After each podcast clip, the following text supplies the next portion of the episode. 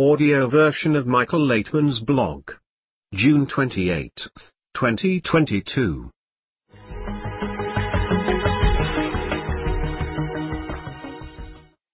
My new article on LinkedIn, Growing Up with Roe v. Wade. Being the child of two doctors, the dedicated kind, who bring their work home, and with my mother being a gynecologist, I often witnessed firsthand the complexities that come with a decision to terminate a pregnancy. My mother, who was often asked to testify as an expert witness in court, regularly discussed those cases with my father, and I was privy to the deliberations for and against abortion. In a sense, I grew up with Roe v. Wade, as these cases were a part of my formative years. Because of it, I understand why the topic is so sensitive and so difficult to resolve. Through my background, I came to believe that at the end of the day, a woman should make her own choice about whether or not to have an abortion. However, I also believe that because people do not have sufficient knowledge about the consequences of such a decision, what it means for the mother, for the fetus, and for the people around the pregnant woman, how it might affect, or not affect her health, under what circumstances the woman conceived, and countless other considerations, it is very difficult to come to a wise and educated decision. Needless to say, in extreme cases, such as in situations of sexual abuse or rape, as is happening today in Ukraine, there is no question that abortions should be permitted. Therefore, there should certainly not be an absolute ban on abortion. But there is more to this issue than dealing with emergencies. Roe v. Wade was intended to give women the right to decide about their own bodies. This is a completely sensible decision. However, in order to come to a decision that truly helps her, a woman needs to have all the information before she decides what to do. Currently, there is no system that provides that information. People are ignorant about the consequences of their actions and decisions. In other words, before we decide about the right to make an abortion, we must educate people about everything surrounding the whole process. It is not only abortion that is discussed here. People have no knowledge about sex education, birth controls, parenthood, childbearing and child-rearing. A decision concerning the right to choose whether or not to have an abortion should be part of that entire complex, that complete education system, and not a separate issue. Clinically, having an abortion is a simple procedure. However, it is a very emotional process. The emotional and mental consequences of it appear only after the fact, when the woman, and sometimes her family, has to live with her decision. This is why it is so important to allow women to make educated decisions, and this requires setting up an educational process that will see to it. Additionally, the state should not leave women to deal with the consequences of their decisions on their own. The government should set up a mechanism for assisting women in going through with their decisions, whether it is to have the child or to abort the pregnancy, and to recover from it afterwards. I can understand the uproar that the ruling of the Supreme Court has caused.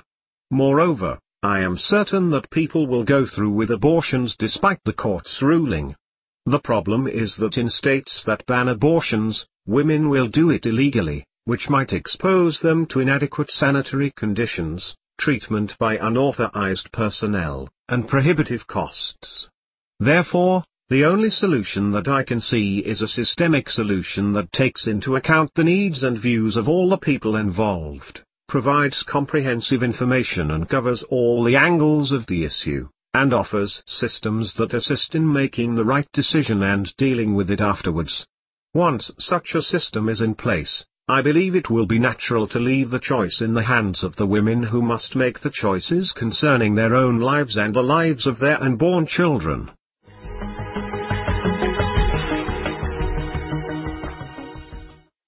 The Tree of Life and the Tree of Knowledge of Good and Evil. Question: what is the difference between the concepts of the Tree of Knowledge of Good and Evil and the Tree of Life? You said that good and evil are the work along two lines. Answer: the fact is that the Tree of Life symbolizes our attainment of the Creator. His attitude toward us, in accordance with our attitude toward him, is called the Tree of Life. The Tree of Knowledge of Good and Evil is a system of our interaction with the force of the Creator when we learn how we can connect with each other and with the Creator in order to use the qualities given to us as correctly as possible. That is, the very process of attaining the upper force goes along two lines of the Tree of Knowledge of Good and Evil. A person begins to ascertain the correct actions regarding the Creator, and he calls this good, and calls the wrong ones evil. When he comes to the final correction, this state is called the Tree of Life. From KabTV's Spiritual States, June 14, 2022.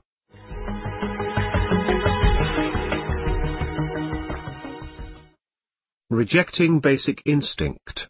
Question: a new sexual minority, called asexuals, is actively growing in the world. These people voluntarily reject intimate relationships, arguing that they bring a lot of suffering, and in general it is better without them. How can it be that this basic instinct is rejected by us today? Answer: I have not researched these issues. They are least interesting to me. However, we must take into account that there are two aspects here. There is a physiological aspect, when the sexual instinct, being a physical instinct, is necessary for a person. And there is a moral aspect, which is the feeling of closeness. Moreover, a woman feels it more than a man. For her, sex is an expression of connection with a man. For a man, this is more of a physiological need. We need to separate these things. For a man it is more physiology, less connection. For a woman it is more connection, less physiology. When this connection causes great suffering, meaning that we are in such a state that our egoism does not tolerate someone else, we push away and reject him or her, we do not want to have a family, and then these physiological functions can be a burden to a person because they impose some obligations on him. So, we either agree to short meetings to couple and scatter away, or we cancel sex altogether because it becomes simply unbearable to be indebted to another, to be connected with him. This is our egoism. Therefore, if we do not correct the ego, then even at the physiological, meaning at the most animalistic level, we also will not be able to experience normal fulfillment and enjoyment. Question: why is it that after the hype around some phenomenon, some desire, there always comes a decline? Answer: in all our desires, after fulfilling them, there immediately is a decline in order for us to prepare ourselves for a new fulfillment. Therefore, Kabbalah is called the science of reception, fulfillment. It teaches how to move toward more and more incessant fulfillments. They are billions of times stronger than any sexual pleasure, which is the greatest of all human pleasures in our world. From KabTV's Close-Up. Poll Inversion, May 15, 2011.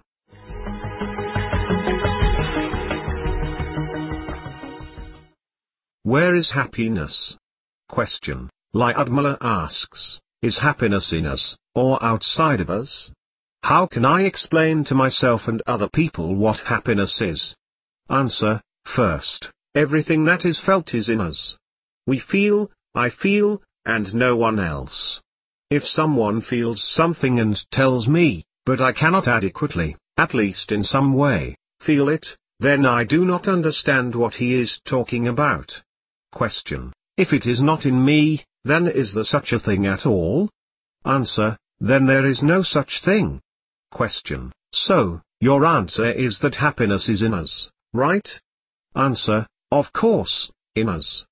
Happiness is when something that you really, really wanted, suffered for, strived for, created huge aspirations in yourself for, and then suddenly it starts to be filled, and you move away, as if, from pain. This feeling can be called happiness. But there are levels and gradations of what a person suffers from and accordingly what can make him happy. It turns out that one's greatest happiness is when he feels himself approaching the Creator and adhering to the Creator like a child to its mother. Then he feels happiness. Moreover, this is a very strong desire that constantly gnawed at him. The person wanted it to happen so much and he was already desperate. Suddenly the Creator appears and says, "Where are you? I am looking for you." The person wants to say, "It is I who is looking for you. Where have you been?" "Not me." Just like that, they rush to each other, without words and without holding back. This is happiness. Moreover, this is not a merger, as in our world, when bodies are joined, but each body remains with its own form and sensation. But here it is like sensations that mutually penetrate each other, but there are no bodies. There is such a state. I do not know how to say it. Question: does my I disappear? After all, I wanted this. Answer: I want it to disappear. I do not need it at all. But if my I disappears, then the sensation of the other will also disappear. Therefore, it is arranged so that the I does not disappear. Kabbalah explains that the avut, the thickness of egoism, does not disappear. Due to the fact that the avut becomes greater and greater, we have the opportunity to align it with the quality of bestowal. It turns out that when egoism and hatred are greater, then love is greater, the greater the hatred, the greater the love. We do not understand how this can be. In our flat world, it is either this or that. But in spirituality, it's this way. Question: to what extent will all this grow, hatred and love over it, more hatred and love over it? Answer: to the state of infinity. To the feeling that there is no limit to this. Question: can this be called infinite happiness? Answer: yes, but you need to feel it. It is a very long road to achieve this feeling. From KabTV's News with Dr. Michael Laitman, April 28, 2022.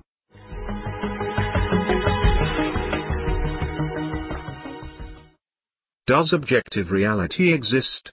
Question: if some visible physical density of the world is as though a secondary reality and what is there is actually only a holographic collection of frequencies, and if the brain is also a hologram and selects only some frequencies from this collection and mathematically converts them into some kind of sensory perceptions, then what remains for the share of objective reality? Answer: it does not exist. It is given to us, only in sensations, because all our sensations are inside of us. It turns out that our inner feeling arises first, and then the supposedly existing objective reality. It is not objective, but absolutely subjective. In actuality, we are some kind of receivers that float in a kaleidoscopic sea of frequencies and are tuned to a single channel.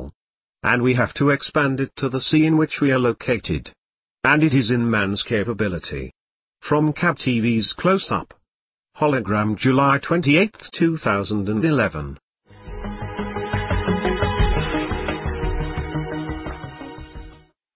Reaching the breaking point. Comment: according to some statistics I saw, around 30,000 Americans, 25,000 Japanese and 70,000 Russians commit suicide every year, and some sociologists say these numbers are understated by nearly half. My response: this is a consequence of the breakage of our human society. The essence of man is the desire to enjoy. We want all the best for ourselves, to be warm, comfortable, safe, happy, but instead we constantly face negative feelings. A person is brought to such a state where he is forced to ask, "What is the meaning of my life? Why do I need it?" In fact, there is nothing to look forward to. I am awaiting cataclysms every day and reassuring myself that not only I but everyone will be affected doesn't in fact make it better. A person can be morally and logically brought to a state where he wants to take his own life here and now. Why suffer? If the whole of life consists of somehow maintaining my existence that constantly brings me pain and suffering, then only the instinct of self-preservation keeps me from not putting an end to it. But this instinct is not that strong. It can be easily neutralized, and we see this happening. Largely, it depends on society. For example, the Japanese have long held death in high esteem. They built it almost into a cult. Americans have another problem: drugs.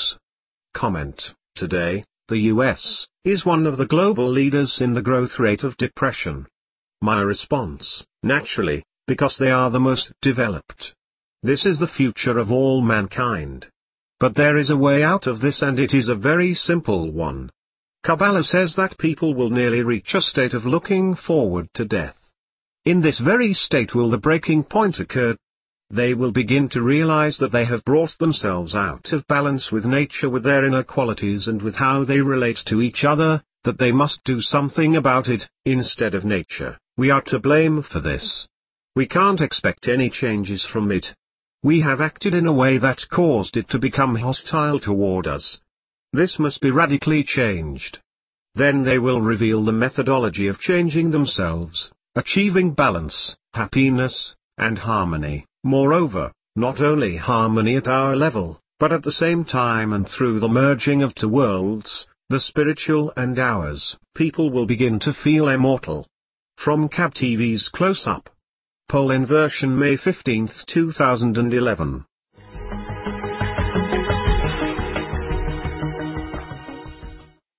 Japan, Charter of Life.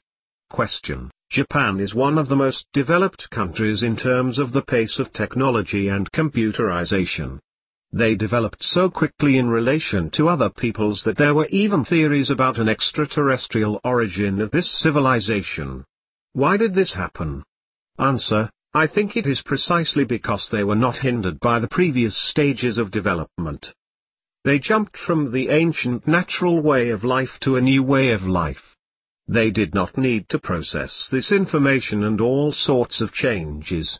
They just went from one state to another.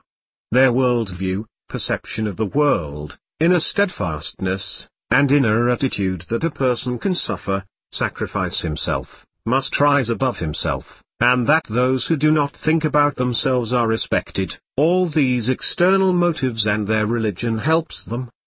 To this can be added their distance from the whole world, the feeling of living on an island. I was in Japan and felt it very strongly, although I visited it in the 21st century after they had achieved all the technological innovations. But it still felt like you were in another world. Of course, this is not an extraterrestrial civilization. It's just the character of people who developed together with the belief that a person should rise up, go deep into himself, and unite with nature. Nature itself forces them to be closer to it because of constant earthquakes, tsunamis, and all kinds of problems. All this has made them. Moreover, their serious rules of life are still very strong in society. The usual human egoism is hidden inside naturally anyway. But it was in a preliminary state of its development, not fiercely egoistic like it was after the Greek, Roman, and Western civilizations in our world. The combination of underdeveloped egoism with its suppression, along with a huge methodology of external conventions, led them to a state where they received such a system of relationships, such instructions, and such rigid principles from childhood that they did not even have any opportunities to change their paradigm. We see that the isolation of this people, their religion, and the corresponding family and social charters have led them to become like this. But it collapses very quickly. From KabTV's Close-Up. Branch of Sakura, May 15, 2011.